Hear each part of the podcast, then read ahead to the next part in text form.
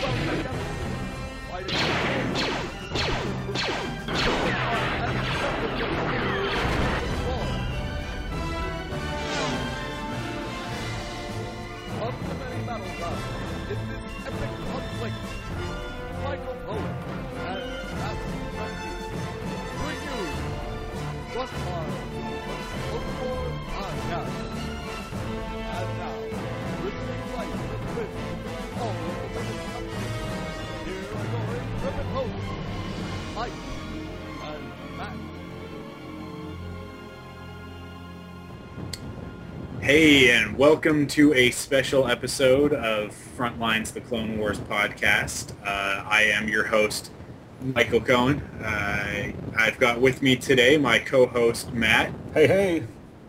And, uh, and we've got special guest, uh, Steve. That's me. Wow. Yeah. That's me. So, Steve, are, are, are we still allowed to call you Big Honkin' Steve on the podcast? um, I mean, I don't really do the big honking Steve thing anymore. I'm just little old Steve Lawson. Well, not little, but you know, You just regular? yeah, okay, just plain, so yeah, you- just plain old garden variety Steve. just Steve. Okay. yeah. Garden variety. I like it. Uh, at first, I got to say that we've kind of got a little bit of a coup here, and we've got Steve on a podcast when he retired from podcasting. But uh, but we appreciate kinda it. got we got a special episode, and, and we're kind of talking about something very specific uh, that's happened recently in the Star Wars. Uh, well, in the in the real world, and we talk about all the the imaginary made up stuff that happens in Star Wars a lot, but. Uh, but unfortunately, recently we've had uh, one of the, the legends of the Star Wars behind the scenes uh, pass away, and that was Irvin Kershner. So Yeah. I yeah. thought that we should do a uh, just like sort of a memorial podcast, sort of talk about about what he contributed to the Star Wars universe and uh, and what he contributed to film. So. Uh, Yeah. so yeah, I mean, uh, I I was I was pretty upset to hear the news. It was uh, it was a couple weeks back, just at the end of uh, of November, and uh, it's it's kind of uh, well, Steve, you can kind of talk about this as well. At at C five, uh, they had before a couple of the panels, they had uh, Irvin Kershner do sort of like little introductions, and uh, Yeah. and he didn't look like he was in the best of health at that time. so Well, I I've know. not seen. I've not. I mean, honestly, in the past few years, I've not seen Irvin Kershner look like he was in the best of health. Yeah. at all. I mean, you know, it's a guy. It's it, it's one of those situations where, um, you know, obviously he he'd been. I don't know if he'd been in failing health, but I mean, he was an older gentleman, and so um, and so it was. Gosh, you don't want to sound cold when you say this kind of stuff, but it was just kind of a matter of time. And and Yeah. when you think about the fact that this year was the 30th anniversary of uh, of the release of Empire Strikes Back, and, and you think it's been 30 years since that movie's come out, 33 years since the original Star Wars, a lot, and we've you know, and, and over the past few years, we've started to lose a Yeah. lot of the people that were involved in in in these movies, whether they be behind the scenes or actors or whatever, and so. Um, and this is just one more, and this is a big one because he, you know, he is he is a large reason um, why Empire was as successful as a sequel as it was. You know, I mean, this was a guy who understood what he needed to do um, to to one up the original, and uh, and he did in, in spades. I think he did. You know, as far because and and it was a guy, and, and Kershner will tell you, he you know he said in so many interviews to him it was about the characters, and everything had a character moment. Every one had a character moment in Empire, Yeah. and um and and and that's that's all attributed to his direction of, of that film. And so, yeah, it's a huge, huge loss. And it was, you know, and, and I agree with you at, at C5, the, the hello and welcome to Celebration 5, uh, you know, definitely. And I think you and I might have even commented on, on it to one another that Yeah. it seemed like he was a little out of sorts in trying to come up with some stuff to say and that sort of thing. But, Hmm. um, but it was really cool to see, and, and you know, and it's and it is a loss. It's a sad loss for for the Star Wars community. Yeah, that's what I was going to say too, Steve. Is is uh, you kind of touched on in, in the beginning there that we are starting to see these. You know, I'm I'm 40. I remember uh, back in you know 80 and 83 when these come out, and these and these actors now are like you said, they're getting older. Um, the directors are getting older, and and these guys are starting to. And I don't think he had any sort of illness or anything. I think he was just you know it's time to go and. I got to correct you really quick. He actually he died of lung cancer. Which Oh, did he have cancer? Yeah, okay. actually I heard cancer, but I didn't know if that was if that was legit or not. I didn't know if that was But a rumor. three and a half years, so Hmm. it was kind of, Okay. kind of Steve said, it was kind of of time, sort of. Yeah, and and you said Steve that he had to he wanted to one up Star Wars, and that was, you know, we've all heard the the interviews and stuff how how George came to him and said, hey, I want you to to do this next film, and he's like, man. After after seeing Star Wars come out, what director wouldn't be intimidated by trying to back that up? Because we all know that a lot of times sequels never live up to you know, to what the original was. And that's just the way it is because a lot of times, you know, there's always new characters and a new story, and then when you try to back it up with something else, sometimes it just never lives up. And what a monumental task that he had to do, and he pulled it off big time uh, with Empire.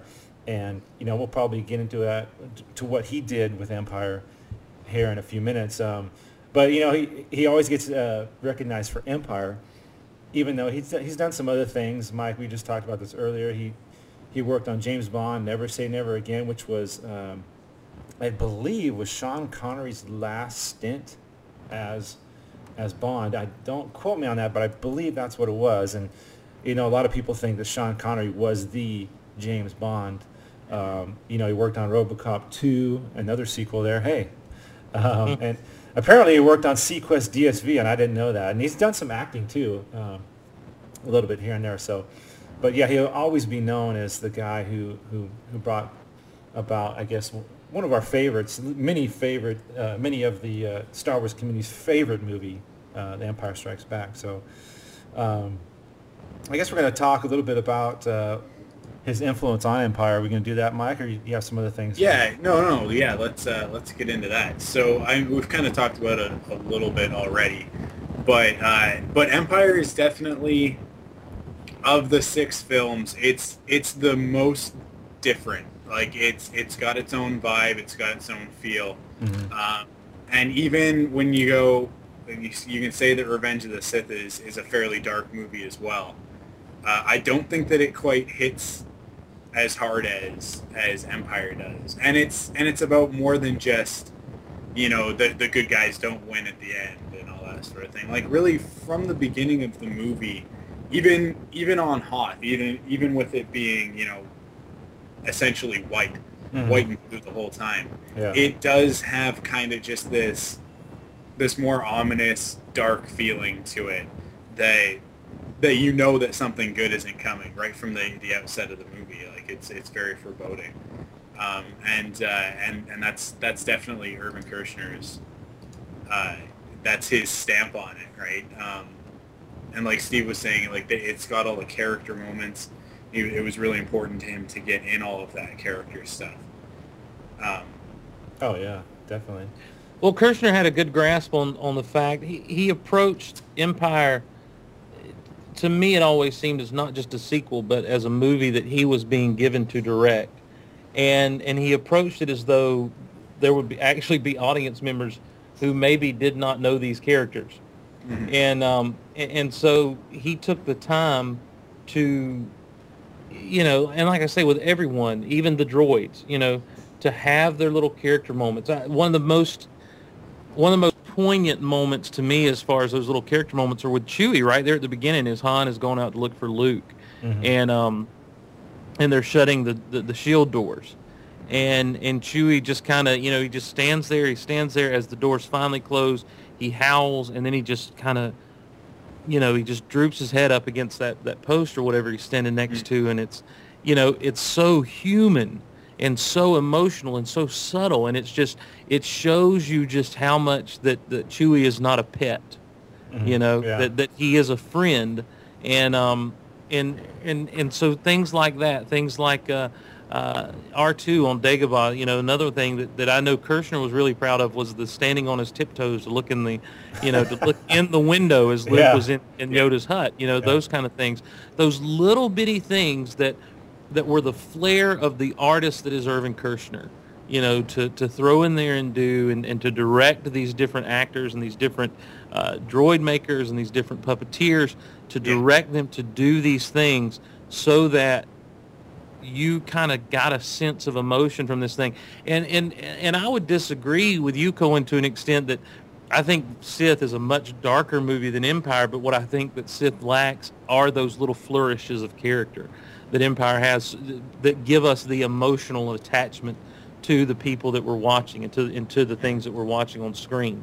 Um, and, and, and that was, I think that was that Kershner flair that, um, that wasn't, and, uh, and again, this is no slight on, on Richard Marquand or George Lucas, you know, as directors, but, but there was just something about what Kershner brought to the table as a director um, to, you know, with those little flourishes that, that just were not mimicked in any of the other Star Wars movies.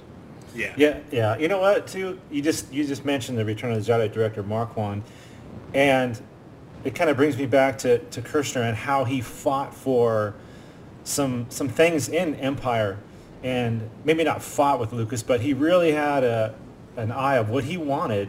And Lucas, I remember reading a couple stories about how he wanted something changed, or and and Kershner said, no, you know, this is this is what I want. This is going to look good, or, or whatever he said, and, he got Lucas to change his mind. And of course, we all know the Han, I love you, um, I know scene, which Right. he he fought for that and he put it in there, and it worked out perfectly. And this is the character moments you're talking about, Steve. Yep. There was another there was another instance where um, he fought for a scene, and this was a scene where uh, Yoda, uh, Lucas is leaving to go find Han and uh, Leia, and there's a shot where the X-wing is leaving, and it shows Yoda saying, "There's another," and it has that red glow to him.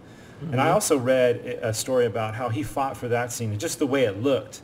Um, George wanted it sort of a different way, but he just liked the way the red kind of welled up as the X-wing was leaving, and you got that shot.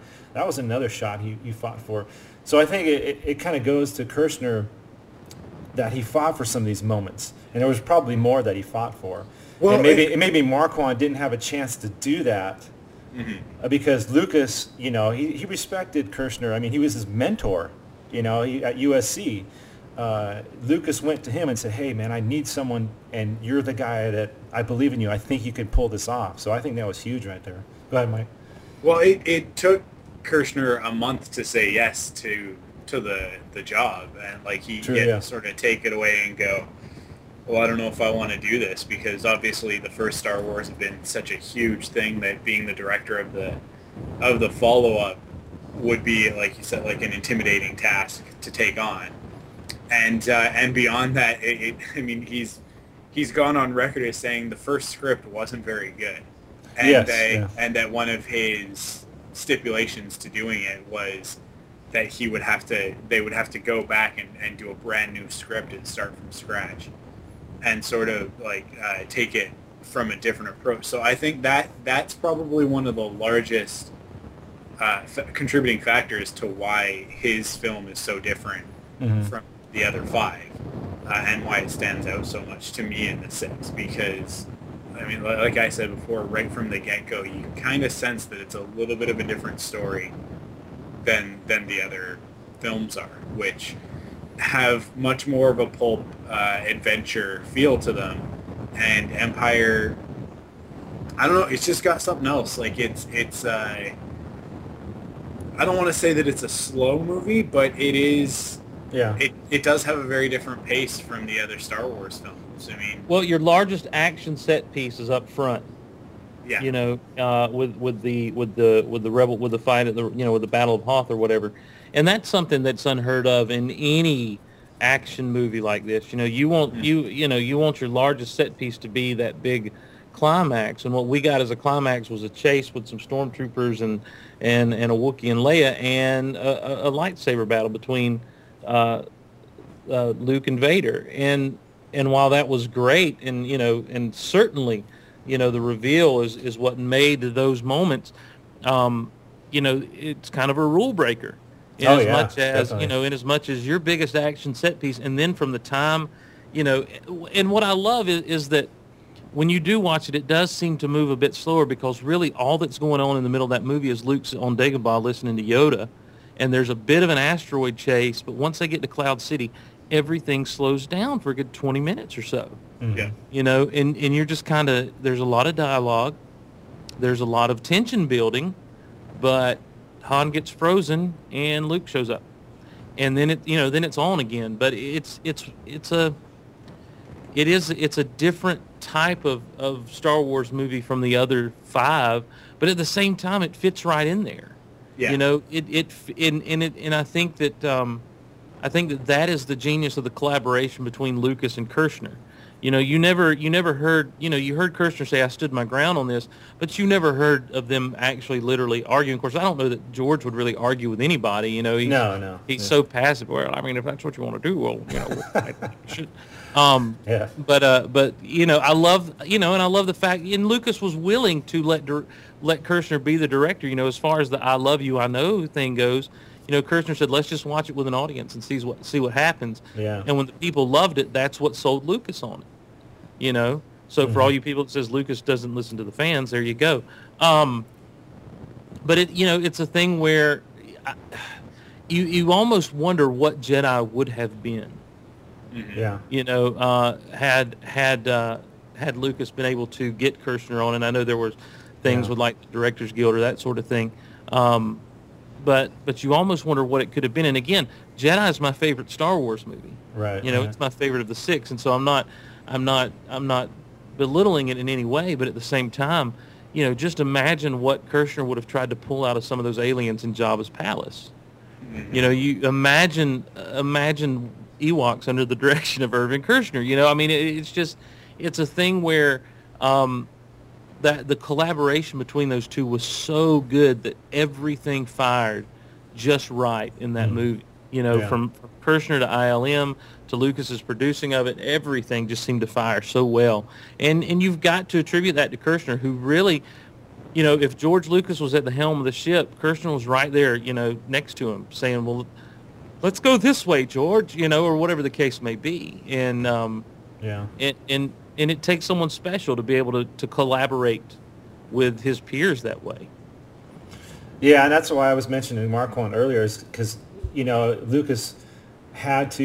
It, he was saying in his in his uh, one of his commentaries that even though he was just producing it, um, he was there uh, almost every day on the on the Revenge of- or Revenge Return of the Jedi shoot. So it was Yeah. almost like he was directing it anyway, and I think with Empire he didn't have to do that. He didn't have to be there on there every day. And like you said, it was with the Directors Guild and all that. I mean, there was virtually like nobody that he could hire for this Return of the Jedi. But man, like you said, if he would have been able to hire Kershner, um, yeah, who knows what you know. It, it's still a great movie, Return of the Jedi. Don't get me wrong. there's a lot of times I go back and forth. I I'm like, eh, I'm in a Jedi mood. Well, sometimes I'm in an Empire mood. But yeah, like you said, Steve, who knows what can happen? And look what he did with, like you said, you pull out all the stops and do your huge battle at the beginning of a movie. I mean, who does that? You don't. You don't really see. I mean, I don't know. At the time, you never saw that. And like you said, it, it had an emotional climax instead of a, you know, a big battle ending climax, and it ended on such a cliffhanger. You're like, I remember the three years waiting from 80 to 83. It's like, wow, that's a long way. And now, and this is before like internet, anything, you know. So you had nothing to tease you until three years later, you know. Well, you know, there are a bunch of movies that have done that in recent years where Right, either right. early on or in the middle there's been, but I don't think they've done it intentionally. And I think that's the difference. You know, and I'm thinking of a lot of superhero movies that have come out Mm-hmm. where, um, you know, going back even like the Superman Returns, where the big moment in that was him saving the plane. And then the Right. rest of the movie happens. And, um, you know, you get the cool stuff through Metropolis, or you go to uh, even the first Iron Man movie. You know, the cool stuff was him going after those terrorists in that other country. You know, and then the plane sequence. The, the end fight really wasn't much to write home about. You know, mm-hmm. it was it was let's fly up in the space and freeze them. Um, and you know, and a pretty explosion. And there and there were several, and there's been several of the superhero movies that way. A lot of people would argue similarly about The Dark Knight. Is that you know he caught the Joker. You know, he and Commissioner Gordon, after that chase through Gotham, catch the Joker, and then the rest of the movie kind of happens. Though there were some great character moments, and though the rest of the movie is great, right. you know, it seems that that is the climax. It seems that that is that big moment. And I feel like none of those things were done intentionally. I don't feel like well, we're going to put the biggest, most exciting piece right here.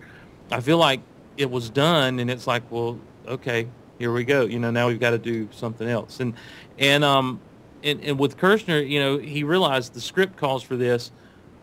This story has to be compelling. You know, right, and right. and and that's what you've got an empire that is and, and Cohen, you pointed out, it's so much different than the others in, in as much as, though you have your cliffhanger moments, you have your asteroid chase, you, you know, you have the escape from the space slug, you have uh, 3PO getting blown to bits, you have Han getting frozen in carbonite, you know. For the most part, though, it, it doesn't feel as much like those pulp serials as the rest of the movies do. Mm-hmm. Um, and I think that's one of its, I think that's one of its greatest strengths is that, is that it sneaks this great compelling story in on you this the second chapter of of this three or the second act of this three act play um, and it just you know it, it leaves you just drooling wanting more. You want oh, it all to be resolved. Yeah. And and the fact that you didn't even know this is you know, i'm taking you guys back to 80 i mean you, it was it was still a question whether um, you know, like you were talking about these revealing moments, whether Darth Vader was truly Luke's father, you know, or was he just saying that? I mean, that was a legitimate uh, question that people had until Return of the Jedi. And well, you know, I had the chance. I had the chance in back in the late '90s, before Episode One came out, uh-huh. to actually show a friend who had never seen Star Wars, the, the, the original trilogy.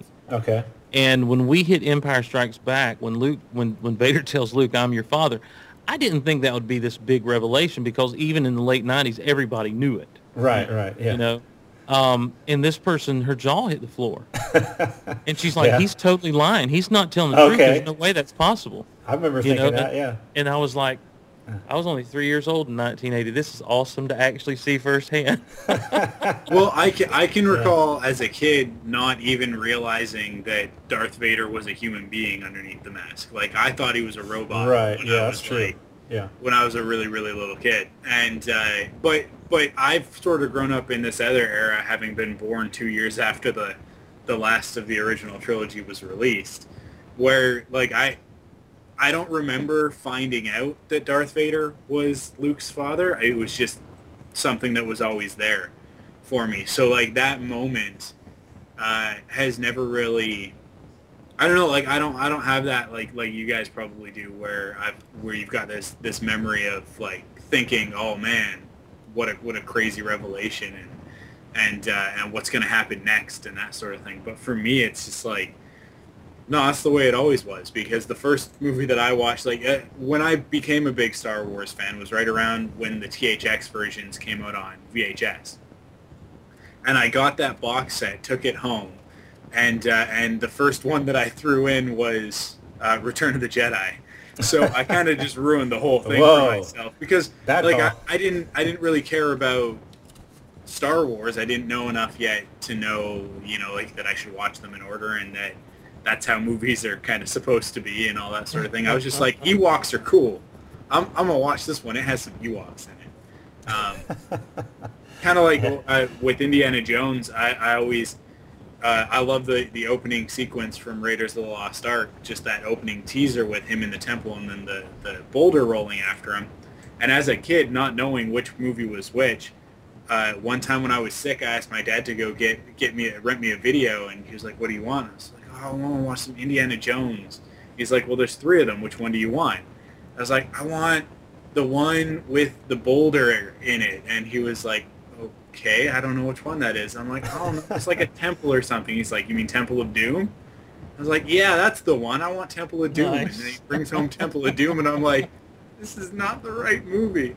So I'm like, so I- scared right now. He's pulling, Yeah, pulling, pulling hearts out. like a, like an eight-year-old kid home with the flu, and I was like, oh, this is not making me feel better.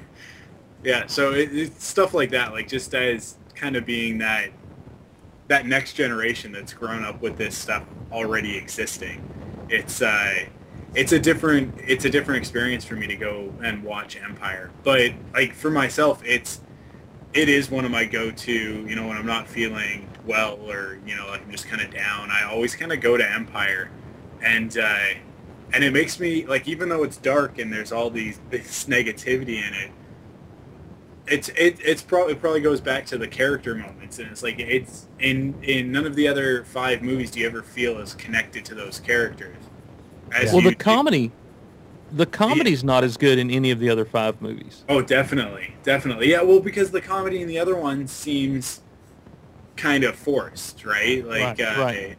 Uh, particularly in the prequels, but but even in Return of the Jedi, I mean, having having uh, R2 pushed 3PO off of the sail barge and uh, and and stuff like that, it was it was a little bit like okay, you're kind of getting slapstick with the droids, which uh, which you don't really get in, in the other ones. But like in Empire, yeah, like the, the the characters are just so they're so real, even for like an actor like Mark Hamill, who in other stuff that you see him in is not nearly as as good as he is in Empire. It's it's it's really amazing to just sort of go along with those characters on that journey. Like when you're on the swamp or in the swamp uh, of Dagobah with with Luke and Yoda, it's you feel there, right? Like it, it just sort of it, it puts you right in that that place where the character is, and when when Oh, Luke's yeah. asking questions about the dark side, it's these are questions that we're asking as well. And when Yoda's sort of giving dodgy answers and,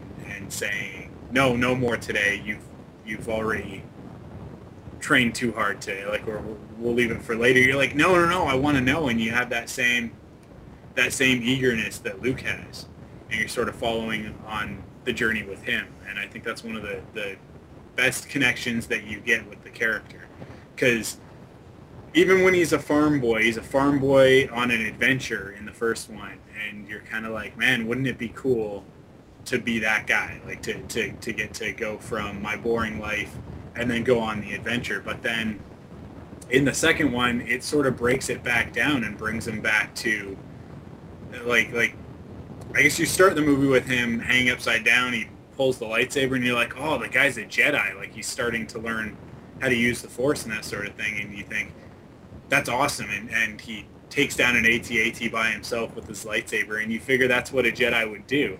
And it's not until you get to Dagobah that you find out that no, this he's really got a lot to learn, and he's not a Jedi.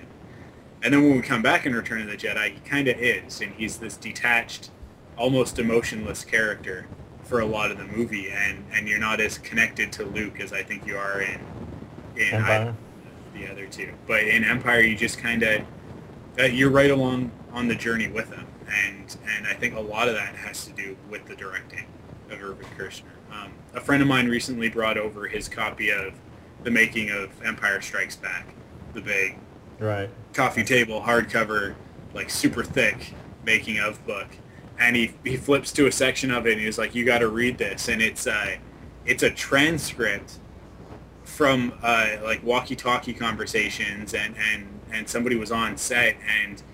And Irvin Kershner is having this conversation on the set, uh, the carbon freezing chamber, Mhm. with Harrison Ford, and Harrison Ford's not really like feeling it, and and the performance isn't there, and it's all kind of around that "I love you, I know" scene, and it's all that stuff going on, and they're breaking it down with each other, and and at one point he, like Harrison Ford's just like he's trying to figure out what what Han Solo is feeling and and and where to to attack it from and where to come at at the character, and Irvin Kershner is just kind of like you got to think about it for a second because like why would Vader bring Leia and Chewie and the droid in into the room? Like what's what is the point of that? Why why do they need to be there? It's like you're just gonna freeze the guy in, in carbonite. Wouldn't it just be easier to bring him in, do it, and then you know the job's done? Mhm. But but it's an execution scene, and and you have to play it as an execution. And even though the character might not be dead, you have to play it like he's never going to see these characters, these these other people again that he cares about. Right. And uh, and it's in those conversations that they, they come to the, you know, the, the, the I love you, I know thing. And uh, and it's just really interesting to get that insight to see uh, how how a how a like an, an A class director comes at a scene like that, which for us as the viewers, I think we kind of take for granted that it was in the script. They walked in and they just shot it, and that's just how it was meant to be. And and they, you know, it's it couldn't be any other way. And, and the only reason that it's that uh, it seems that effortless is because of great directing and great acting. So so like scenes like that and and the character moments like we've been talking about, we we totally owe to Irvin Kershner and Empire would be the same movie without him.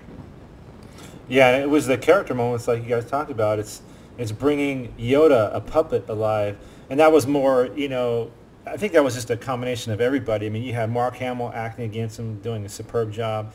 You had uh, Yoda, which was done by uh, Frank Oz, and all his work, and in the direction. I mean, that's just this one of those scenes that just everything comes together and, and even though it wasn't an action packed scene you were like on the edge of your seat like oh man yoda this is this is the jedi master you know this is him it, you're hanging on every word and and one of my favorite scenes and and uh, you guys were just talking about the carbon freezing chamber which was according to uh, Kershner the hardest thing to film with everything that was going on in that whole scene uh, just after that uh, one of my favorite shots of all Star Wars is the shot where you have Vader up on the platform, you know, silhouetted in all the red, you know, on the neon that's going on, oh, and Luke yeah, down yeah, there. yeah.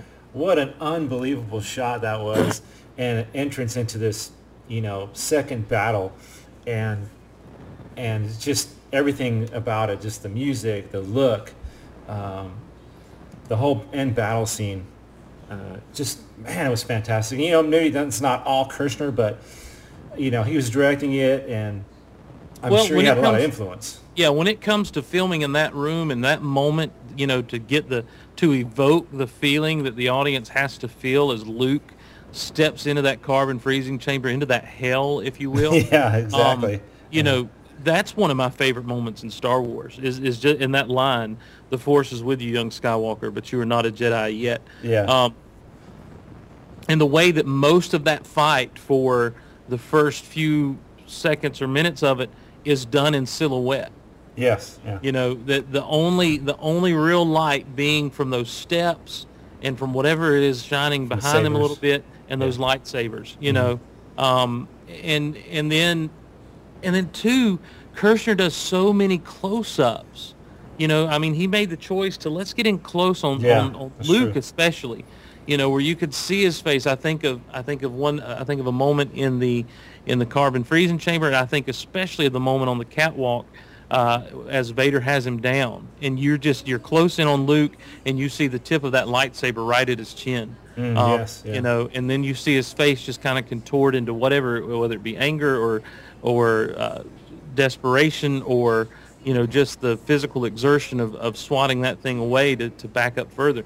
It's just to see to, to to have that, and that is that man directing directing his camera guys. It's, he, he's directing those actors. He's directing everything that's happening. He is the director. You know, he's the maestro. He's pulling the strings, if you will. And um, and and and again, I can't think. The only other place I can think we get like the close-up shots during a battle like that. There's a, there's one moment in in Sith uh, out. There's the Yoda Palpatine fight a little bit where where there's no real spoken dialogue, and then there is the uh, the Mace Palpatine fight where it's right in on Mace, and he just looks so big, towering over the Emperor. But then uh, the only other place I can think of is in Episode Two, where it's not really done well, and they just did it Yeah. because Dooku because you know Christopher Lee couldn't jump around and, and fight a lot with Anakin, and so they did this weird artistic choice of how they would make the fight happen. Um, Yeah, Uh, where you just get those like they're they're just those medium shots of, of Anakin and Dooku.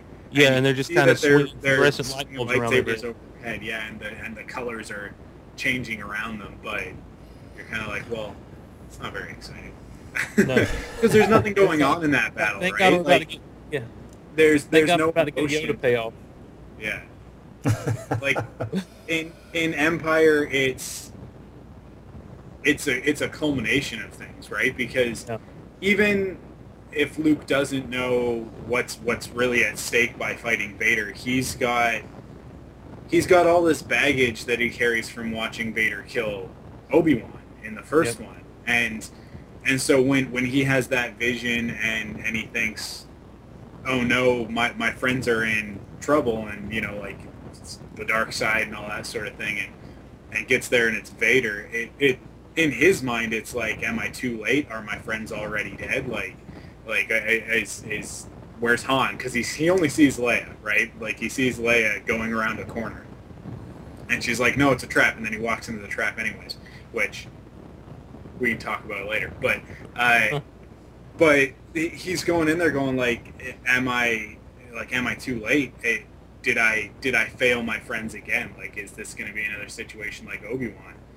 And uh, and he goes in there with all of this emotion, and uh, and that battle just ends up meaning so much, and and it might not be as visually impressive as some of the other ones. It's not even as impressive as as the Return of the Jedi lightsaber battle which I think has some some really great stunt moments and some really great dueling moments and that sort of thing, um, as well as emotion. But but when it comes to the emotional content of a fight, Empire has got it in spades over any of the other ones, and uh, and you really feel it. Like you, you you're on the edge of your seat as to what's going to happen because Luke clearly can't contend with Vader. His, his training's not complete, and Vader killed Jedi. Like we know that that that was his purpose. He he Right. went he exterminated the Jedi. Um, In their and up heyday. to- yeah, Yeah. Up until the end, we we don't we don't know that he's his father. He's Luke's father. We think he's killed Luke's father. So why won't we like what's going to stop him from killing Luke, right? And the tone of the rest of the movie, you're kind of like, oh, oh, maybe it could happen. Like maybe Yeah. you lose your main character. Well, I mean, he's toying with him the whole time. yeah, He is just toying with Luke from. I mean, from the get go on the top of those steps, he's just flippantly using one hand to One you know hand, to yeah. go at him and stuff. You know, he's he's handling him. He's handling him, and Luke gets a lucky shot in on the. Uh, you know, he jumps uh, on with the steam from the from the carbon freezing chamber. Uh, he jumps down to that other little porthole place, and Vader just shows up, and he's like, "I'm just going to stand here now and throw things at you with my mind." With my- and Yeah. you know, and then it's like I, it's almost like he forgets he's trying to turn Luke, and he's just he's just ticked that the boy won't die. You know, Yeah. because in that third part of that fight on that catwalk, or what my sister and I always called the Cloud City Arcade, because those consoles and everything look like a bunch of video games. You know, Vader just comes out of nowhere swinging, and he's not playing anymore. You know, Yeah. Oh, playtime's over. And and you see, I mean, Luke constantly backing down to the point that he falls down, you know, on that catwalk, which is eerily uh, similar to what's done there at the end of Return of the Jedi, only reversed. Um, and you know, and then as Luke gets up, he gets one little piece of offense in. He he chops at Vader's shoulder, and then Yeah. Vader's like, "Nope, I'm done." Twirl, twirl, cut, and, Yeah. uh, and you are now disarmed, so to speak. And um, it's just it's it's fascinating, you know. And obviously, there's so many team members that pulled that together, but uh, but to be the overseer, you know, like I said earlier, to be the puppet master. And and can we just say, Kershner got the chance to drop some science on everybody as far as the force is concerned. We've talked about those Yoda moments a little bit, but I was watching. I have some other friends who'd never seen Star Wars. And so I decided to show them one through six in that order because that's the that's the order I choose. If someone's not seen it, that's the order I choose because everyone knows Luke, I'm your father. And um, and and as we were watching episode one and the Force got mentioned, they looked at me and said, "Well, what's the Force?" Hmm. And I paused the movie. I'm like, "Well, the Force is an energy field that's you know." I just started doing the Obi Wan It binds it. but you know, uh, from from a storytelling point, that's can I use the term ballsy? That's a pretty ballsy move on Lucas's part Yeah. Mhm. to not really even fully explain things until the fifth episode, till Yoda really starts to kind of delve into how to tap into the Force, what it means to be a Jedi, you know what all this stuff means. You get a little quick, at you get a you get a very perfunctory explanation of it from Obi Wan in Episode Four, but it's not till Yoda really starts to break it down for Luke in Episode Five, and and it was you know in in having to direct that, having to you know, having to yell down underneath the stage, okay, Frank, could you do this? Could you could you have him look right? Could you have him gaze around yeah. the swamp, you know, and point to the rock, point to the tree, point to the droid, point to the ship?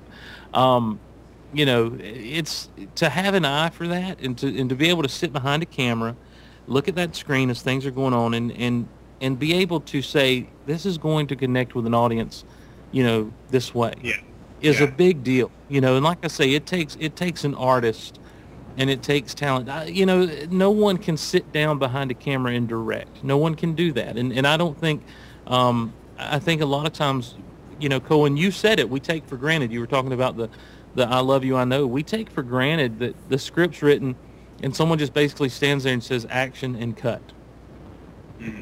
And um, and we and we take kind of for granted that's what a director is. You know, and and it's not. You know, the director is, if the actors are responsible for the delivery of their lines, the director is responsible for making sure lines are delivered in such a way that's going to connect with the viewing audience. You know, the director is responsible for making sure that the shot looks in such a way that it's not going to be dis- uh, be a distraction because of the camera movement, but it's also not going to be too static. You know, as a camera movement, there's a lot going on when you're sitting in that director's chair, and um, you know, and, and it's a thing that you just get the sense that Kershner just like, this is what I do, you know, and, and if, and, and, you know, we said earlier, we don't really talk about the Bond movies that he did, and we don't really talk about RoboCop 2, because I think Kershner stumbled into something that he was born to do. Mm-hmm. He was born to leave his mark on the Star Wars universe. Yeah, good point. And, uh, you know, yeah. and, and what would, you think about, what would Empire had been had Lucas directed? And I, and hmm. again, not casting aspersions on the direction that Lucas gives. I think that I think that there's some real neat choices that Lucas made throughout the prequel trilogy that people overlook as, as him making as a director in, in, the way that he, he directed his his actors to do and stuff. But I think that, that a young George Lucas directing Empire would have been the wrong choice. Yeah. You know, considering, you know, producing, yes. Being that overseer, yes. And I think that's what Lucas does best. But uh, but you know, you're talking about you're talking about a situation where this thing could have been a colossal flop. Not not just because George Lucas would have have directed, but just it would not. I don't think you would have resonated as a full movie as much as that one moment. Because mm-hmm. what reson the thing the success of Empire is not that it resonates because of the I'm your father moment. It resonates because of the entirety of the film. Mm-hmm. And you know, from from the opening crawl to the closing credits, the, it, it, just it has this neat resonance to it of not just the darkness, but uh, I don't know. It, to me, it's darkness is too simple. It, to me, to say it's a dark movie is really simplifying what Empire is. Empire is, is a movie that bridges uh, the the opening of the story to the end of the story. Empire is that is the Empire is the gateway to the ultimate climax of an entire saga. Now, I mean, when you think about it, um, you know, Empire is is is the is this I don't know, it's just it's hard to put into words just how amazing this thing is. And if you just say, well, it's the darkest of the original trilogy, you're really oversimplifying mm-hmm. what was yeah. done with that movie. Well, I think you said it best. It was the connection with the audience that that made this movie shine. And, and like you talked about earlier, a lot of these close-up shots, you know, with Han and Leia, uh, Yoda in the in the hut, um, you know, throughout the whole movie, he was getting up into the face, and you, you were getting that emotional connection. And I want to ask you, Steve, because I don't think I've gotten your take on this, or I don't, I haven't heard this yet. Is the cave scene, and this is one of those scenes where I think it's just like up to your interpretation. You know, it's kind of open. Like, what do you, how do you interpret that scene? Um, and there's, you know, I have a particular way I interpret it, but uh, is that what you came across when you first saw that scene? It's kind of up to your interpretation. It's, there's really not really a wrong answer, but how do you feel about it, about the cave scene? I mean, I always wonder what would have happened if Luke hadn't taken his weapons in there. That's Yeah. my, you know, Yeah. Yoda's like, your weapons, you won't need them. I'm like, Yoda, you're a freaking liar. Um, yeah, You what know? are you talking about? but Well, I, he I says think he that, says uh, what's in there, and he goes only what you take with you. only what you take with you. and because he takes the weapons, he encounters a fight because that's Yeah, what he's looking yeah, I- for. That's what he goes in there. I looking think, I think that um, what, what I take away from that scene is two things. I think it's a twofold interpretation of that, of, of of of the vision or the experience that Luke has in there. One is he's obviously connected to Vader. Mhm. You know, we find out in in Jedi for sure, but at the end of Empire potentially that he is Vader's son. Um, and the and the second thing I think that that I've always taken away from that is that Luke is not far from following down that same path. Right. That when Luke looks into the face of Vader, he could be looking into his own face. You know, and that's echoed at the end of Jedi as Luke cuts Vader's hand off and sees those wires sticking out from that arm and then looks down at his mechanical hand. Right. and realizes that you know because of the path he's chosen the path of being a jedi warrior rather than just a jedi that um that he could be headed right down the, the path of his father. And um and and i think that uh I, that's the, those two things are kind of what i always taken from that from that uh, from that particular vision is, or whatever it is that Luke has is is that one he's connected to Vader and two he could become exactly what Vader is if he's not careful. Yeah. Mike, you had another. Did you have something else too? Because I think I think the same thing is you have to look at it too as um, you have to kind of look at that scene as only seeing. Um, well, at least at the time uh, we saw it, we didn't have the prequels yet. So you didn't, like I said, you didn't know that Darth Vader was his father. So you're looking at it going, "What the heck is going on?" I remember thinking this. You know, you're a ten year old. You're like, "What is going on here?" You know, is it just that uh, he sees his face, uh, and like you said, Steve, I think at first you're thinking, well, if you go down the dark side, this is how you're going to end up.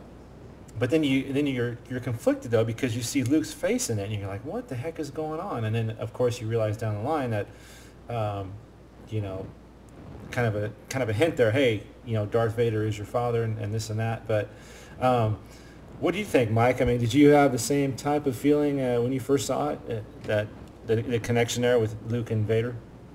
Yeah, um as a kid it was it was uh I don't know, it seemed a little bit more mysterious to me and, and uh I don't know, kind of along the same lines as as Steve was talking about with his friends being like, well, maybe maybe Vader's not telling the truth. I was Yeah, like, well, yeah. maybe that's not Luke's face. It it looks like him, but it doesn't look exactly the same. So I thought that it might have been Anakin's face Oh, in I see. there, right? That like Yeah. because I had the whole the the the concept that like before watching that that Vader was Luke's father and Yeah.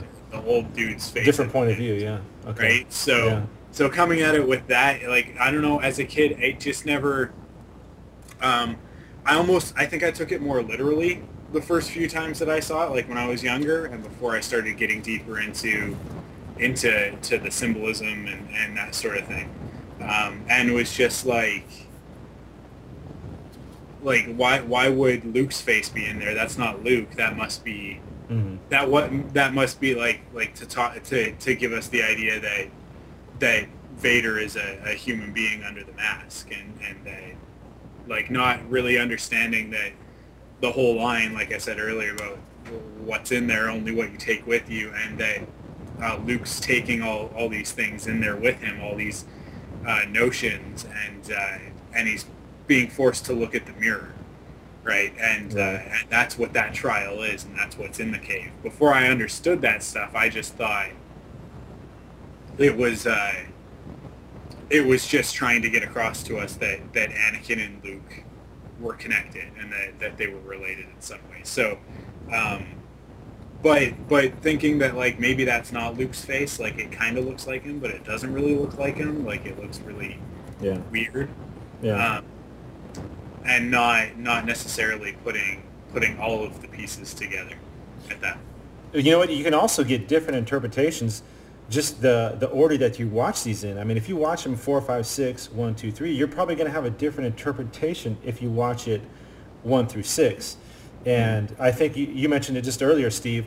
When you when you look at the Force and you look at it um, one through six, you know, in the prequels you get like a a definition when they talk about midichlorians, but when you get to five, and you get that direction from Kershner, like this is how it's just totally redundant. It's like forget what you know in episode one. Let's break it down to uh, just the simplest thing. And Yoda breaks it down. This is what the Force is.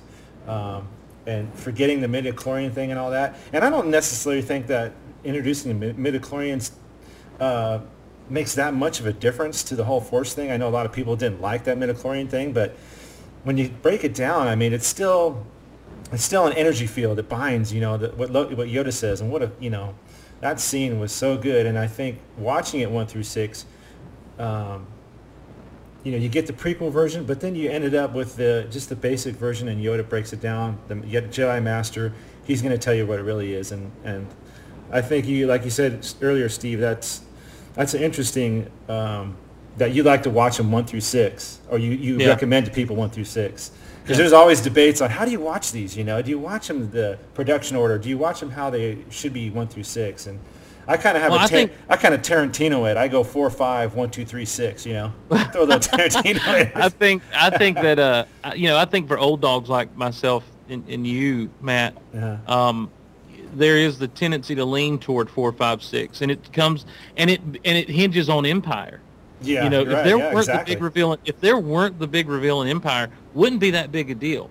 Mm-hmm. Um, and I think that we cling to that because so much of of, of us growing up, that was the moment. That was the exactly. moment in cinema history exactly. for crying out loud. Yeah. Um, yeah. You know, you were you were older than I was, and, and you got to see it. I remember seeing.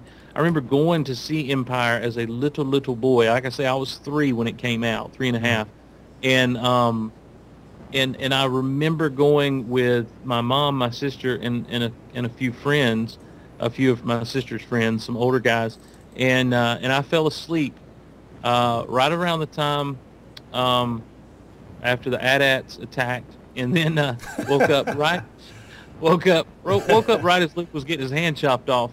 Um, you know, but there, I, and I I think I went and saw it again. I, there, I remember seeing it at least two times in the theaters as a little kid. You know, and, and again, understand real little, and so my memory is is vague. But I also remember in the ensuing years between that and Jedi, between Empire and Jedi, I just took it on faith that Vader was. For some reason, I just never it never crossed my mind that Vader was lying. Yeah, like I just said, it's true, and that's a huge rip because what a you know, and that's one of those things that as I got older and found out that that people thought well, I didn't know it was Vader lying. Was he telling the truth? This was a debate. I'm like, it was really a debate. I just always kind of took it on, you know, like, yeah, like this is huge. This is such big news. Why would you lie about it and undo it later? You know, and um, and and and I don't, you know, it's a thing where that's where, and that's where I've said before on, on some of my older podcasts and everything, Star Wars has just always been with me. Like, I don't remember a time in my life without Star Wars. And it's because as a three-year-old, my mom was taking me to see freaking Empire Strikes Back, you know? Yeah, yeah. Um, and, and, and that would have been the first Star Wars movie I saw in theaters. And like I say, memories very vague of it, but, uh, but, but they're there. And, um, you know, the guys that my sister brought with her, they were throwing popcorn at the screen and booing when Vader came on. Yeah. You know, so, yeah. yeah. Um, That's fun. You know, uh, just, I don't know, not, not to jump around too much because we're starting to geek out on Star Wars, which I'm glad to do anytime. Cohen can tell you we spent a lot of time in line doing that up at, down at uh, down in Orlando. Um, but you know, you mentioned a while ago some of the close-up shots. Can I tell you one of the most amazing shots in Empire Strikes Back?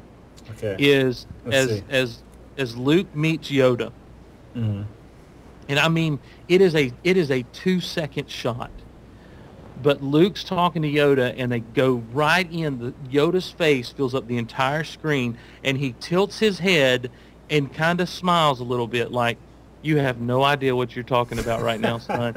and it's just the wisdom and the innocence and the humor and the the just everything that makes up everything that we know about Yoda is in that too. Do you guys know what I'm talking about? Mm-hmm. Oh yeah. Like yeah. in that moment, that's not a puppet.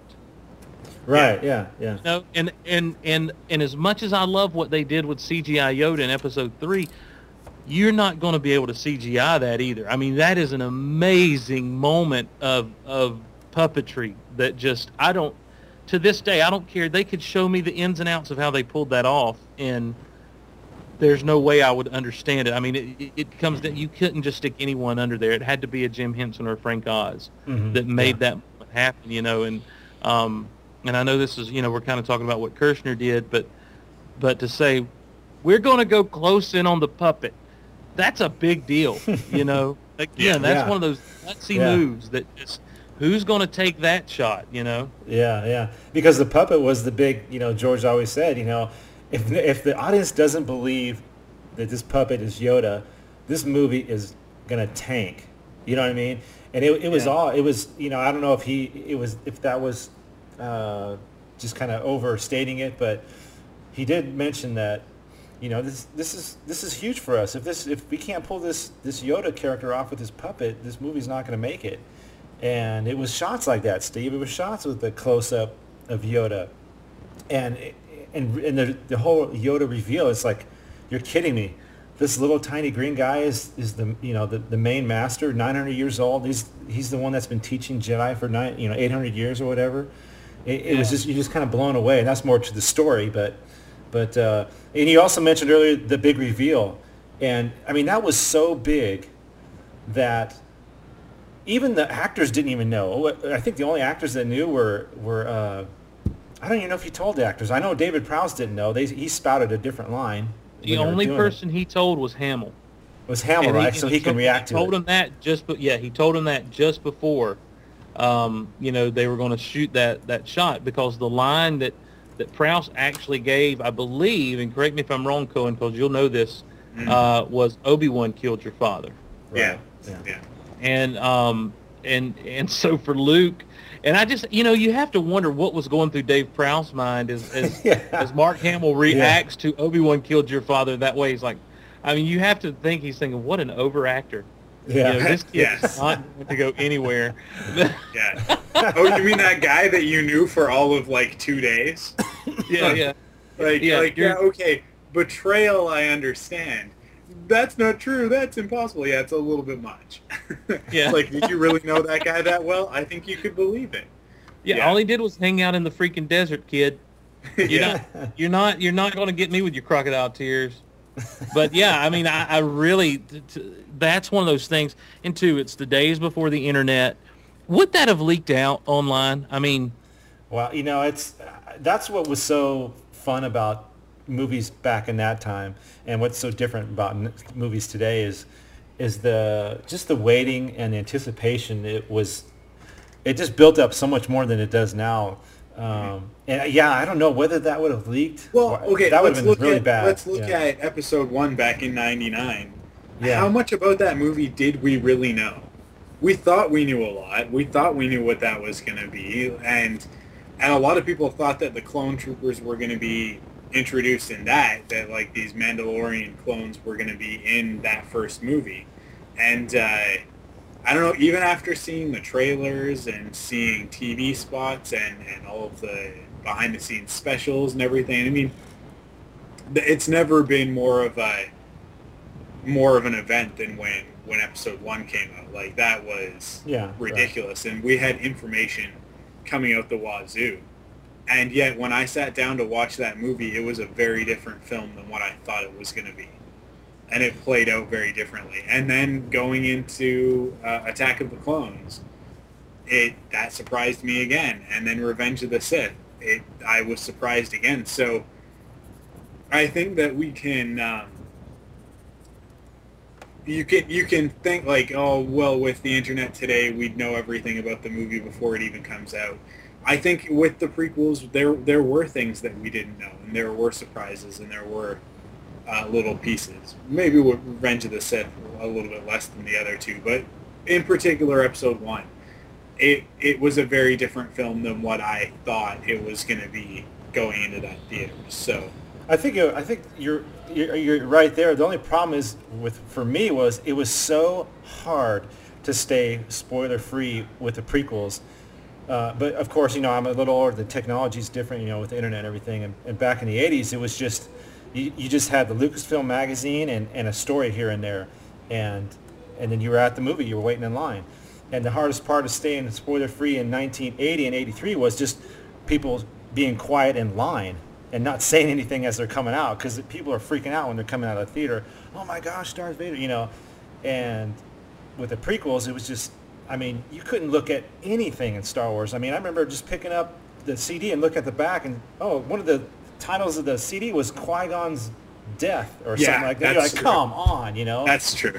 it, it was stuff like that. I think maybe not. Uh, it's just harder to stay spoiler free for me because you you know you wanted to see what was going on and you like watching the trailers, but man, if you really want to not know anything, it's like you can't look at anything anymore. You know, and that's the only part I miss is just the the anticipation and.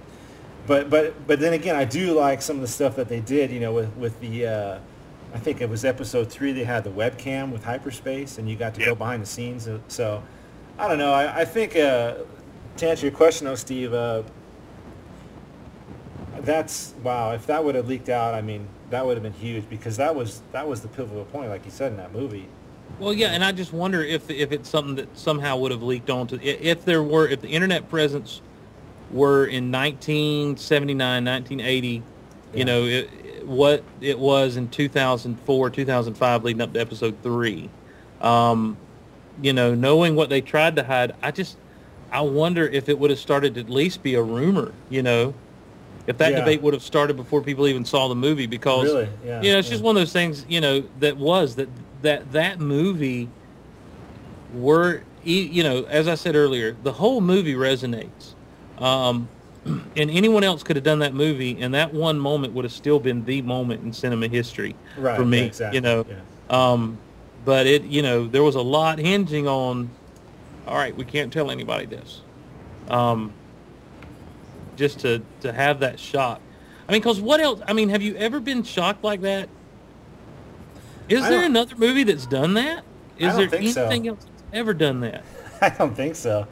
I'm trying to think, and I don't. I don't know. You know, it's. Yeah. Probably The, not. the only other time that I have been even close to, to, to having maybe the similar reaction, and Cohen, you're going to have to walk down this road with me, is season five of Smallville, um, when Lionel is he's watching a, a DVD of Clark saving Lana from an explosion, and he keeps he keeps flipping back and forth to, to Clark rushing through, and he says, "Your secret's safe with me, Kal El," and you're like, "What?" Yeah. How does he yeah. know Kal-El? You know, that was the. I mean, and that's just a. You know, that's a TV show, but I'm just saying, it's like that moment. Similar sort of moment where you think a character is one thing, and then in in an instant they flip it on its head, and they're like, "No, Yeah. there's so much more going on here that you don't even understand yet." And I think I think that's the bigger part of it. It's like even in Return of the Jedi, the reveal of Leia as Luke's sister, it's not as powerful because it's like okay, so they're brother and sister, so that makes her Vader's daughter, and uh, and and they have the same mother, and somewhere down the road they got separated, and you've kind of already put together all of the information that you can gather from that. How it got to that point, that's interesting, but that's more Vader's story. So you're kind of like, Vader's still the crux of that that makes it interesting, right? And Mhm. and when you flip Vader like that and you take him from being like you watch A New Hope and he is a very very uh, like I, I sort of shudder to say two dimensional bad guy. He's got some extra stuff going on there beyond just you know a henchman or something like that, but but like if people didn't know, is he a robot? Is he a human being under there? Like is he an alien? What's going on with that character? He's just the bad guy. He's evil. right. And Tarkin was really the guy that you're like, he's the one that's in charge. He's the one calling all the shots. Um, yeah.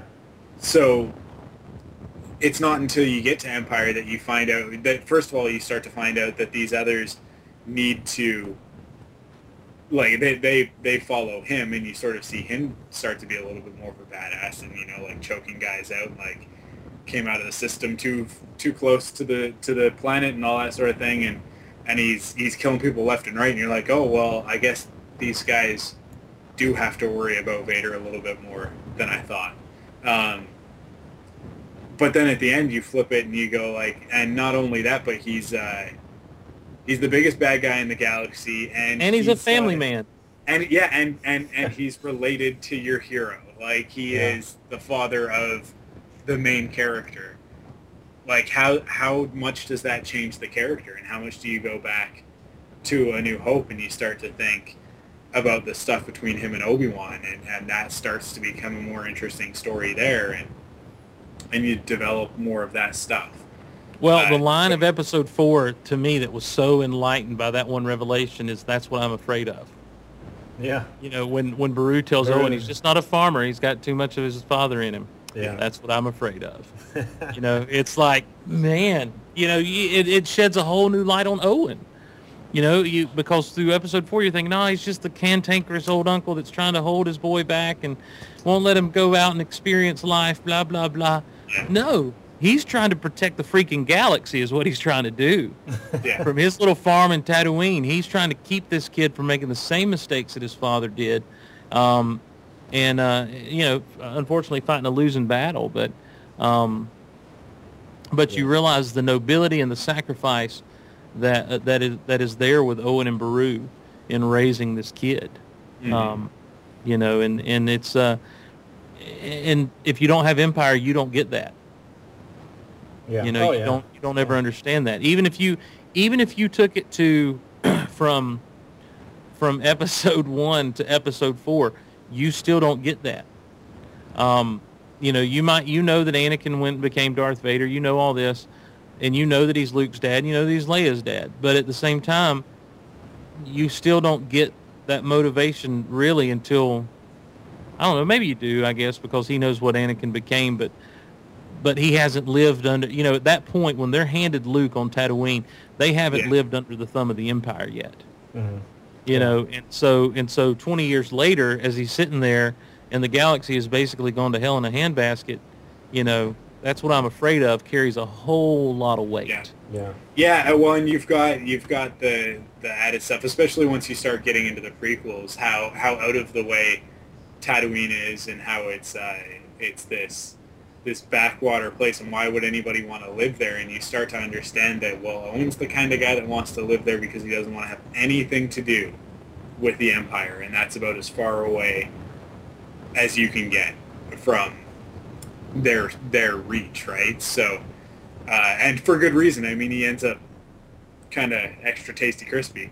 So uh, it's good reason to want to stay away from the from the Empire, and and you see that. But then you also have that aspect of it that he knows he knows about about uh, Vader. His uh, I think it's in uh, Dark Lord.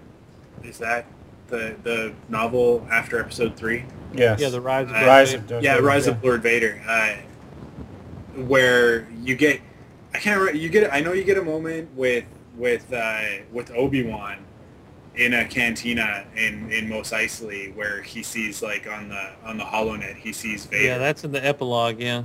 Yeah, and he finds out, and and so you have to imagine that that Owen was probably along the same lines because I don't know that Obi Wan would wouldn't let him know. you know, like like there's a possibility that this dude in a big black mask is going to come along one day and uh, you know he might ask for the kid. Don't give him the kid. you know, uh, Yeah. he's scary, but it's really important.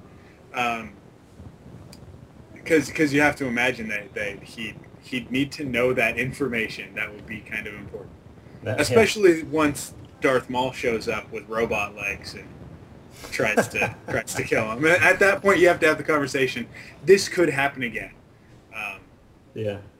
Although although Hey, by the way, the Sith are still looking for this kid. yeah although that's expanded universe but uh, I guess we'll find out in a few months whether or not that's really expanded universe Well, I don't, Yeah. I don't know. I mean, was that meant to actually? I thought that was kind of like a Star Wars Tales kind of story, like a what if kind of. It thing. is. It- Visionaries, It, it, yeah. it was, but uh, Matt and I are privy to information. We'll talk off. We'll talk off, Mike. That, yeah. Yeah. We'll stick talk off- around. Stick around, Steve, Yeah. after for a couple minutes. Yeah, because I'm going to pick you guys' brains. Um, Before we The, go, uh, go ahead. Go ahead. you know, we've kind of diver- diverged off into just kind of geeking out about Star Wars a little bit. Um, I wanted, you know, this journey that Vader takes from, and you mentioned it earlier, Cohen, this this journey that Vader takes from episode four to episode six. Episode four, you you know, I don't think you were wrong in saying he's kind of a two dimensional bad guy. Um, and and and somehow, and I don't know, it's either the genius in marketing, or just the the fact that he killed Obi Wan. I'm I'm not sure, um, but somehow he became like the baddest, most evil man in the galaxy to to the Yeah. to the audience. You know, between episodes four and episode five. But in episode four, when you consider that we know the whole story, he's so detached. You know, it's like it's like in the 20 years since his fall, you know, he's just kind of giving in and he's just doing his thing. Yeah. And, you know, he hears the term Mos Eisley. He knows that this ship blasted its way out of the Mos Eisley spaceport. Uh, you know, he knows he was over Tatooine when those when when the droids jettisoned with the with the plans of the Death Star. He, you know, you almost get the sense that he just intentionally doesn't let any of it resonate with him. Yeah. You know, yeah. that, that he's Well, become why so, doesn't why doesn't he go down to the planet himself to look for the droids if it's Right. that important?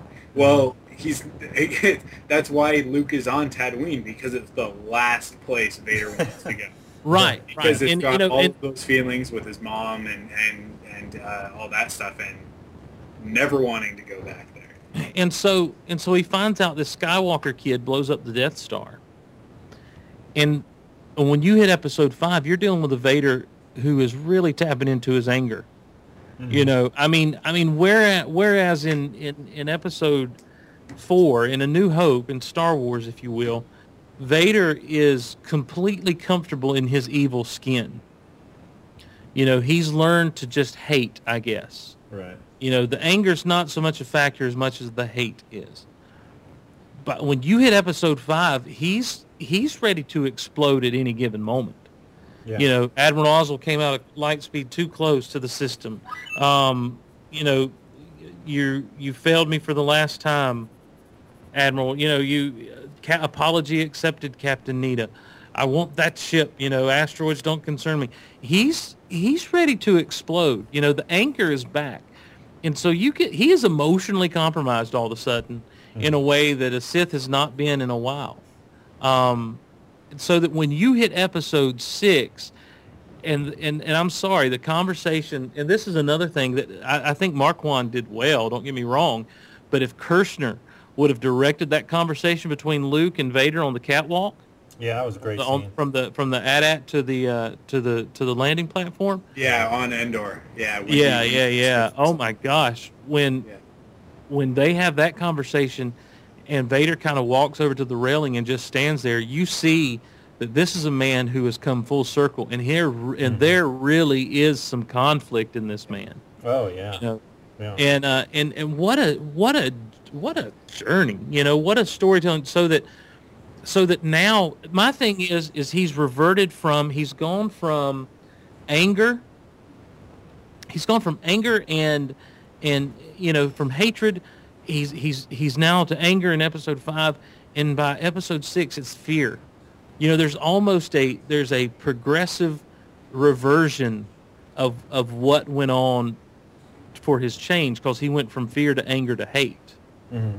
you know and uh, as yoda said would happen you know fear leads to anger anger leads to hate hate leads to suffering.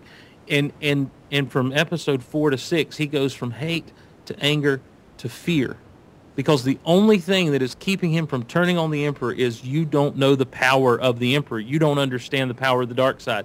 You know mm-hmm. he's now he, when he tells luke that he is desperately pleading with his son i can't i can't turn back. It's too late for me. He's fearful of trying to make things right now. And and the fear that he knew as Anakin, you know, losing his wife, now he's he's fearful of this, and it is and it's not until he just lets go of that fear to save his son, when perfect love cast out all fear, if you will, that you know that that Anakin, the good Anakin, you know, it returns, and and it's just. I don't know. That's a fascinating thing to me. You know, it, it's like uh, it's like Kyle Newman said at at, at uh, Celebration Five that blew both Cohen and I away. Um, you know, the prequels are the rise of the dark side, and the the the original trilogy is the rise of the light side. And Yeah, um, yeah. and it's it's a real fascinating journey to me to see Yeah. take place. Yeah, Vader is one of the characters that he's always been my favorite character. And you talked about, you know, in The Empire Strikes Back, here's the Emperor, and, and they're talking, and uh, they want to turn Luke. But like you said at the end of uh, uh, Empire, Steve, uh, Vader goes from toying to he's outright trying to kill him. It looks like. So he's kind of going back and forth. You know, is he is he trying to? And then finally at the end uh, of Empire, he's he's trying to tell him, hey, come on with me, because I think right there, Vader's thinking, you know what? I could. Luke is pretty powerful, you know. And what does all the Sith try to do? They try to bring somebody in and overtake the the top guy. That's always how it's been since the rule of two. Bring somebody in, try to take out the top guy. And right at that point, he's thinking, man, I, uh, me and Luke join up, just like he did with Padme in Episode Three.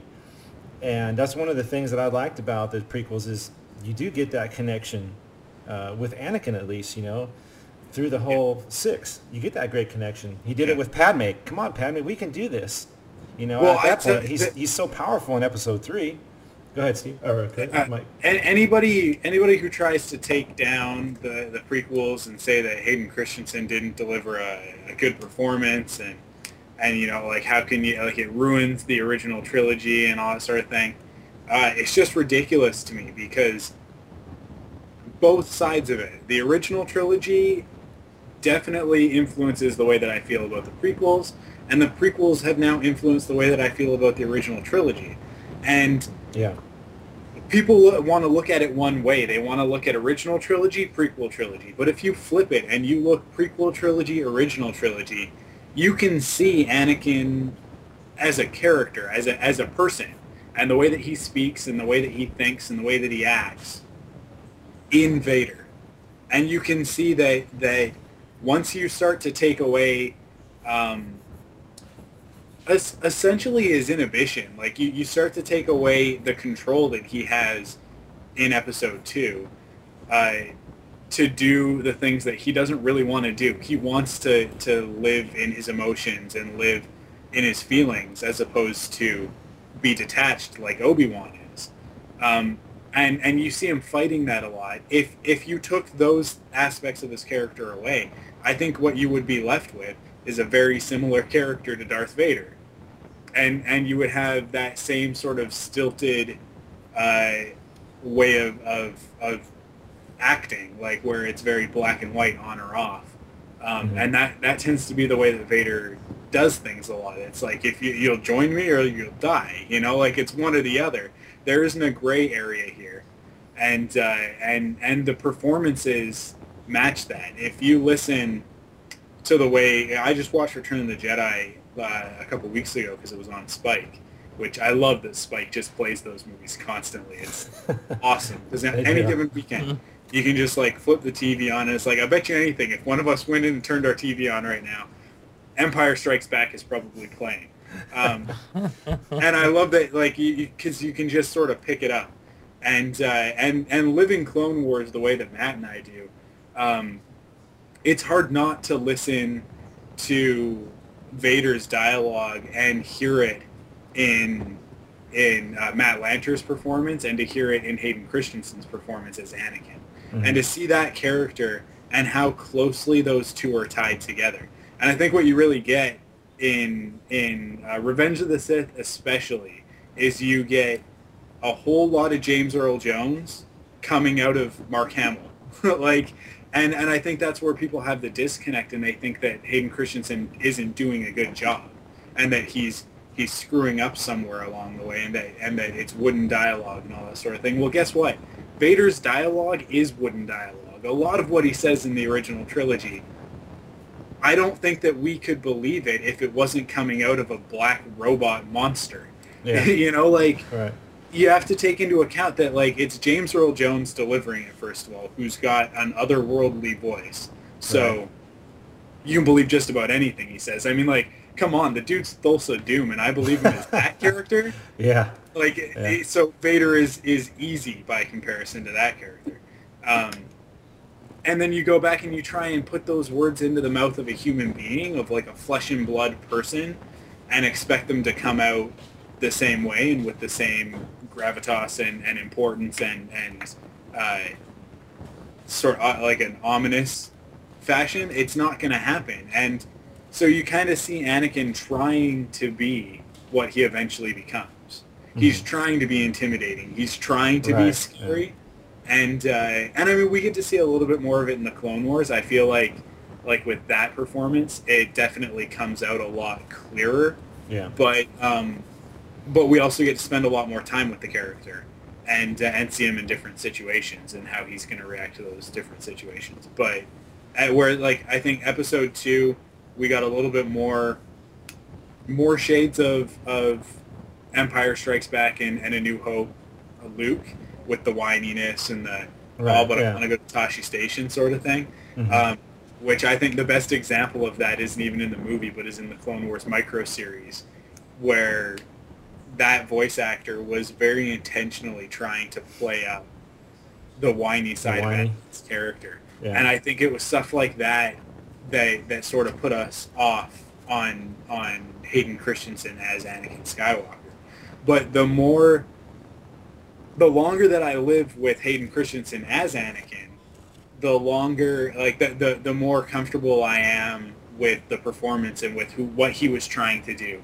And with I think what direction, kind of what you were saying a while back, Steve, is that like some of the choices that Lucas made with with regards to the actors and and to the the character beats that are in the prequels, um, I'm I'm a lot more comfortable with them now, and I can yeah. start to see where the connections are and what he was going for, and I think yeah. it, it's only with multiple viewings that we can start to really understand what he was getting at, and and the depth to which he did actually direct and write the character of Anakin Skywalker. But it's because we have that gut reaction at first to, oh, he's just a whiny punk. We don't like he's not as cool as Vader, and how is this guy going to be Vader? But yeah. by, by the end of Sith, you're there. Like like you just got to put the helmet on the guy, and and that's the dude. Yeah, so. I, I think that I think that you and I might have even talked about the whole uh, Christensen's dialogue thing uh, before because that's something I've said is that if you listen to to Hayden's delivery of some of his lines, you know, you could substitute James Earl Jones's voice and you would find out that he's got, you know, while he doesn't have the same pitch to his voice at all, of course, because he's not James Earl Jones, he he's very methodical in the way he delivers so that he has kind of the same rhythm mm-hmm. that James Earl Jones delivered Vader's lines with.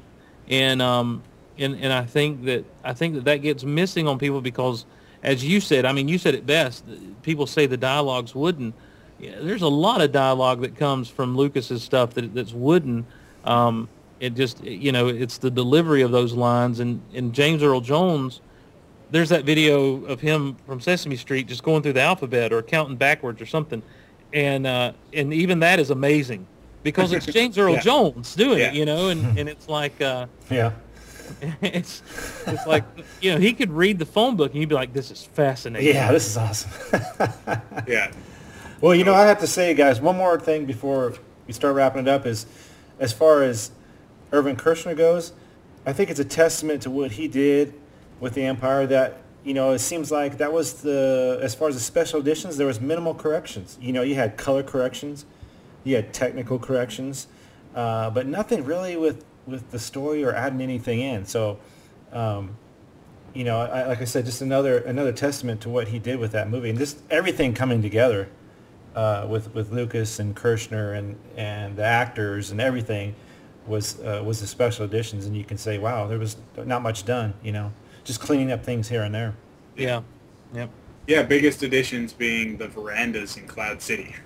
like, yeah, really, yeah, yeah, That's the largest contribution that the special edition made to those because like the first half of the movie other than I think there's like a scene with a wampa, you know, that you get, you just get a little bit more of the wampa because they have the ability to build a better suit. Oh, right, yeah, yeah. Um, and other than that, I think you're right. It's mostly color correction. It's mostly stuff like that, and then matching up. Uh, but well, they didn't even fix bringing in Ian McDiarmid until the DVDs, right?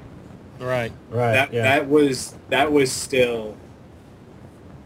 Uh, that was the, still the, the, old lady with the orangutan. Yeah, the old, yeah, yeah. uh, until until the DVD came out. So uh, yeah, I mean that's when you think about it that way, it's really really minimal what they did to to Empire. Because I mean, uh, did they change anything on Dagobah? I don't think they did. Nope. No, Right? It's no. all intact. So Yep. Yep. The you know if I were going to say anything you know in retrospect about about Kershner is that every time I ever heard an interview with him or every time I ever saw anything where he talked about Star Wars i- until his later years he all you know even up I'll say until uh, up until you know his later years even in his later years I guess I should say he always spoke with a knowledge about these characters Yes, you know, yeah. it was something he carried with him, and he always spoke with a fondness about this movie. Kershner is not a director that ever became bitter about the fact that he did Empire Strikes Back. You know, and and as a as a fan, that means more to me than just about anything. Yeah, Because as a fan, I'm always disappointed when the people who made what I love seem disappointed they made what I love. You know, whether it's Yeah. in music, whether it's in music, movies, TV, or whatever. You know, it's always a disappointment. I know it gets old. I know it gets tiring to talk about the same old things. You know, but um, but the truth of the matter is, is that he always had that appreciation and he always had that love for what he did. And I think that that is, um, as far as a Star Wars fan, as far as me being a Star Wars fan goes, that to me is one of the more important things that he brought to the table uh, with his uh, in, involvement in, in Empire. yeah. And, and for, me, to sum it up too, is uh, is the same kind of feeling. Is that he brought all these character moments, and he and he was able to. I, I, I don't want to say stand up, but he just there's cer- certain things that he wanted in this movie that he thought were going to work, and he was able to go to George Lucas and say, "Hey, this is I think this is going to work," and and like you guys talked about earlier, "Hey, let's test it with an audience. Hey, it works. Leave it in." And and even uh, uh, Kirsch said, said at one point that that George was the best producer that he ever worked with. Uh, and basically, what he said was he left me alone, and and let me do what I had to do, and a testament to Lucas also having the confidence in Kirshner to, to take it over. And of course, you know, like I said earlier, he was he was the mentor and and uh, but yeah, my favorite of the saga, and uh, it's a lot of it has to do with Kirsch. Mike. Yeah, I mean, uh, man, what to say that hasn't already been said? It's uh, Yeah. like we kind of we kind of talked all about this up and down, and uh, and I, I I always go back to uh, same sort of thing sentiment that I have with George Lucas. When people try and take George Lucas down a peg, I always say, well, there's a huge fan following of people who will talk endlessly about this thing that he created.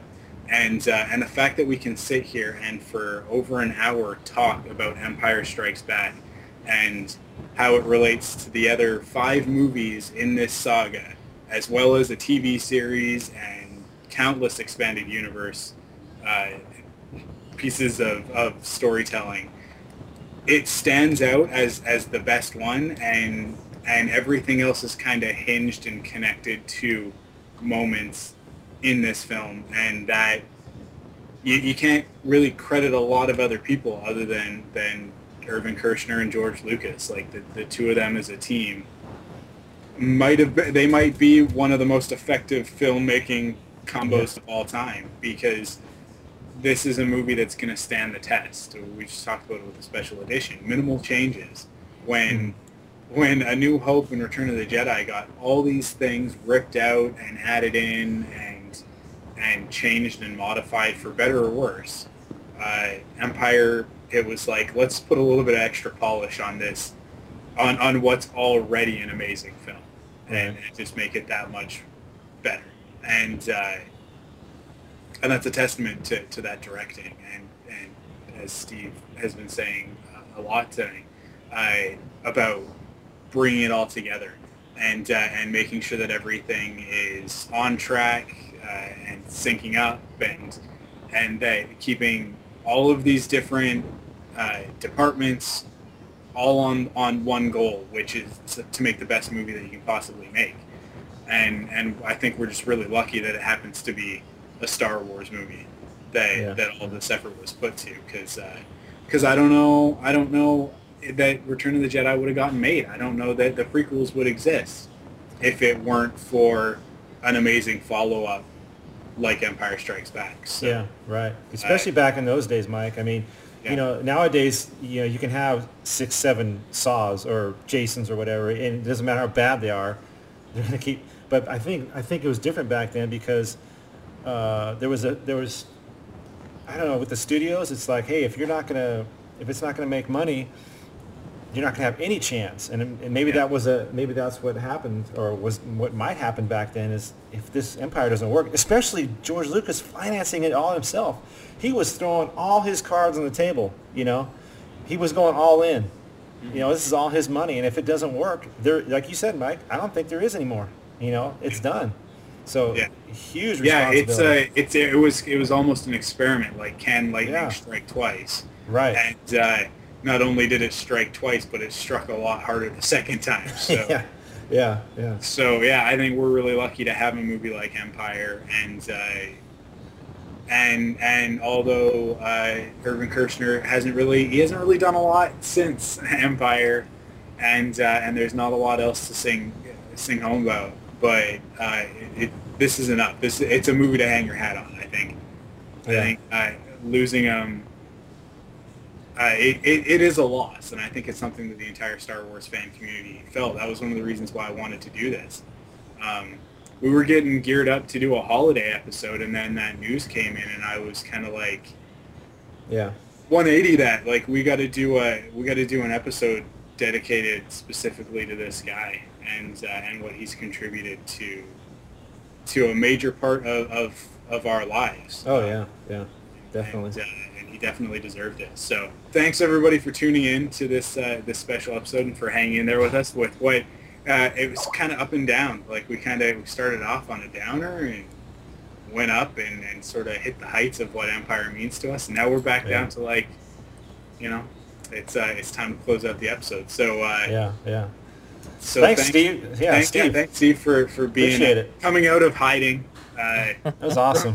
here, Always fun having you on the show. seclusion deck to talk about Yeah. uh, Irvin Kershner and Empire Strikes Back. Uh, Well, and- um, y- uh, the other day I had a friend get in touch with me, and uh, he works with. Uh, he's a school teacher, and he was on a trip with some kids, and and he told me he's like this kid told me that Yoda had dabbled in the dark side in his past. Is this true? And um, and I texted him back, and I'm like, no, that must be some of that expanded universe junk. And um, and he's like, yeah, he said it's in some book or something. I said, you tell that kid this. You tell him to go become an expert in the movies, and then he can enjoy the novels.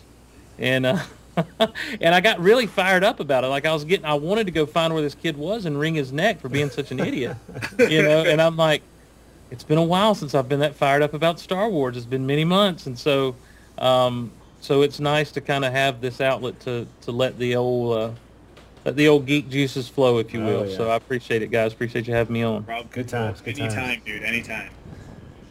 So that's it. So we will uh, we'll catch you guys uh, later on. And, Yeah. Uh, thanks for listening. And we'll see you in a a week or so.